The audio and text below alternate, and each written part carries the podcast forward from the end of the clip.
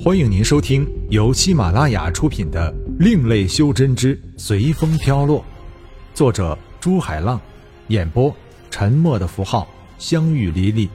欢迎订阅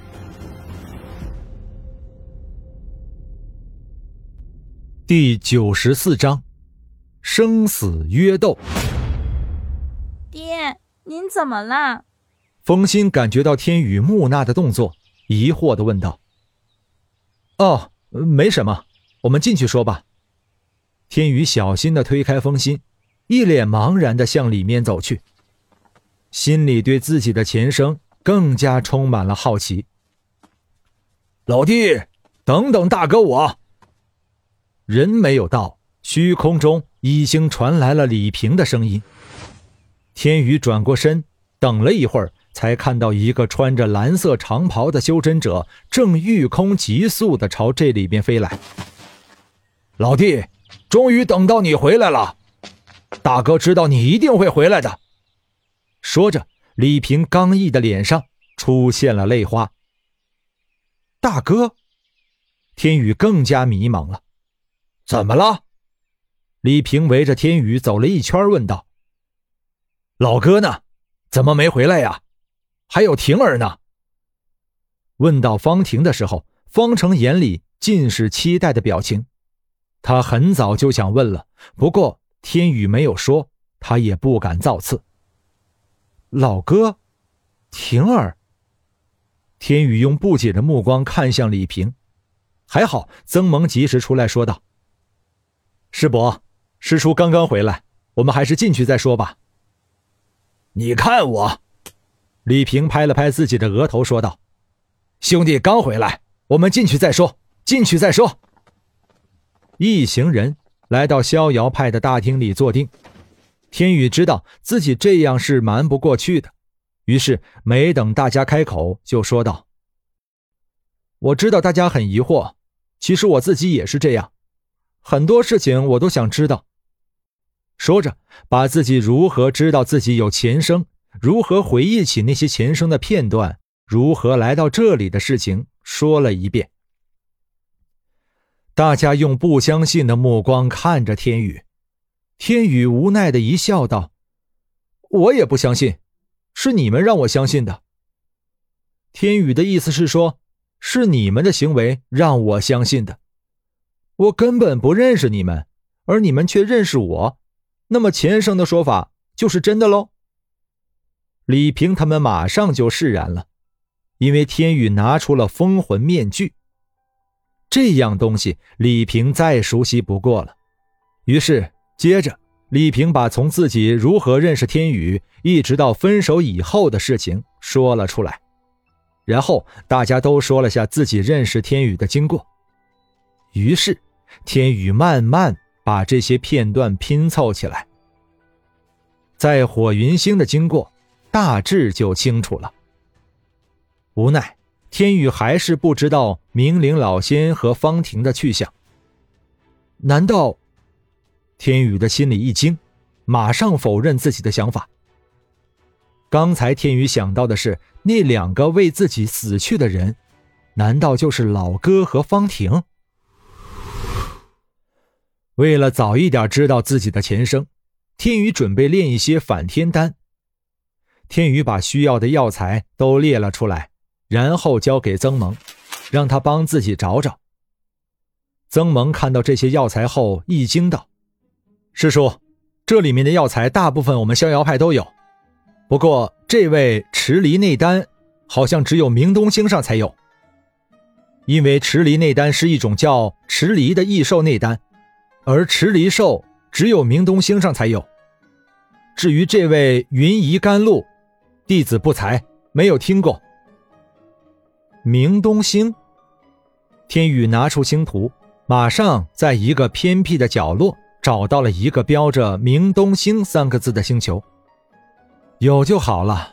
等这件事了，天宇准备去那里取池离内丹。曾猛，你帮我留意下，看看有谁知道云移甘露，帮我问问。天宇对曾蒙说道。掌门，掌门，不好了！行赌派的副掌门带着几百的弟子，没说话就攻击我们的山门，护派禁制快被他们攻破了。一个弟子匆匆的跑进来，连礼都没有行，就喊了起来：“去看看！”李平说着，就凭空向外面飞去。天宇他们也跟在他后面，御剑飞了出去。逍遥派山门外面，一行五百多个修真者一字排开，然后指挥着自己的飞剑宝器撞向逍遥派的山门。逍遥派受到攻击，护派法阵自行激活，一层白色的光幕把整个逍遥派包在里面。法宝和光芒碰撞在一起，引起了一阵阵的爆炸。而上千的法宝和光幕撞在一起引发的爆炸，使整个火云星上的人都能感受得到。爆炸的声音则远远地传了出去。南宫掌门，有什么话可以好好说，不必动手毁了别人的山门吧？李平的声音远远传来，而整个火云星上，凡是有头有脸的人。都被震动引到这边来，一时空中飞剑法宝满天飞，最后全都落在逍遥派的山门前集中。吕掌门，南宫鹏没有想到李平也在这里，于是指挥手下弟子停下攻击，道：“李掌门还是离开吧，今天我一定要让逍遥派给个说法。”南宫掌门，我看这样吧，当着这么多前辈和各派掌门的面，你把事情说说清楚。如果真的是逍遥派不对，那我们就让逍遥派给你一个说法，怎么样？李平把那些旁边观看的高手拿了出来。你南宫鹏就算不给我面子，这么多高手和掌门的面子总要给吧？这好。我就给李掌门一个面子，把事情说清楚再动手。说着，南宫鹏的后面走出一个长得比较英俊的修真者，可惜的是，他只有一只手，另外一只虽然遮掩的很好，但是在场的都是修真者，一眼就看出来了。他用怨恨的目光盯着天宇。仿佛恨不得马上将天宇生吞活剥了，才解心头之恨。这是犬子，各位都是知道的。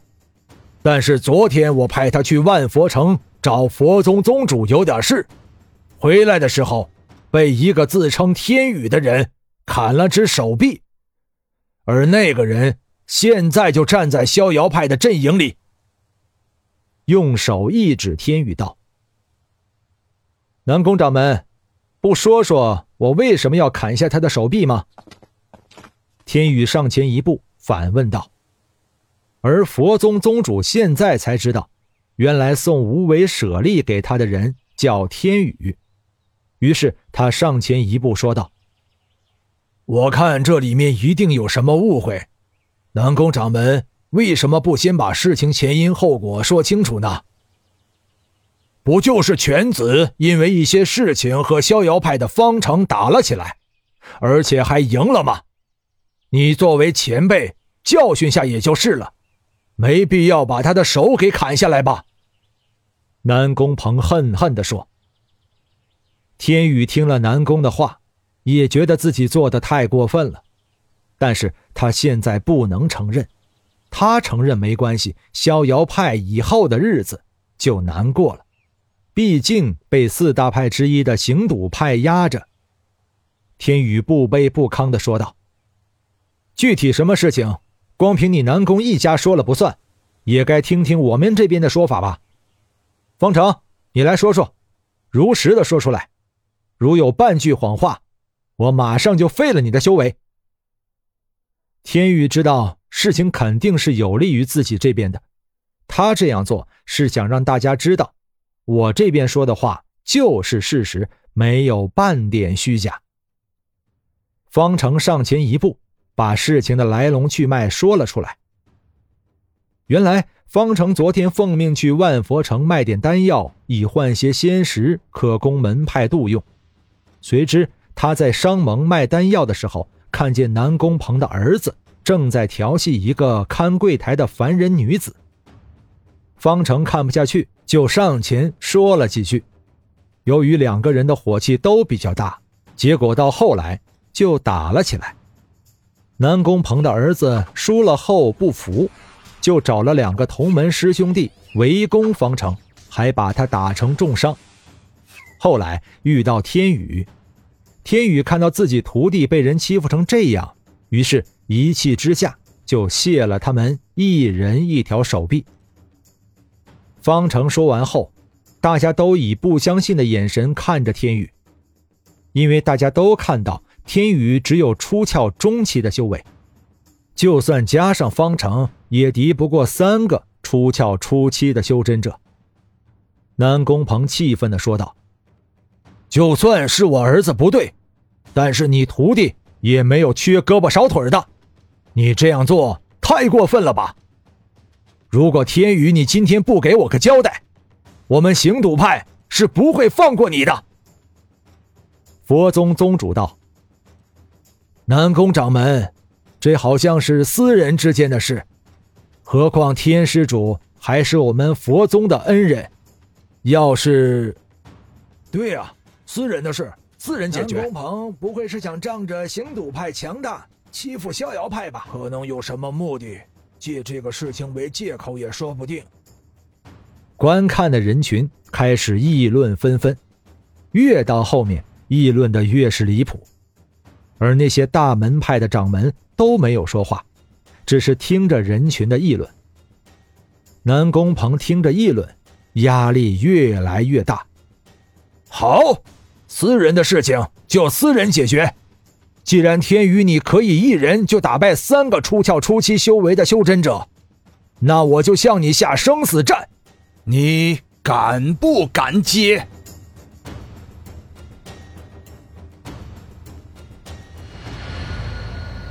本章播讲完毕，感谢您的收听。如果您喜欢的话，欢迎订阅专辑，下集更精彩。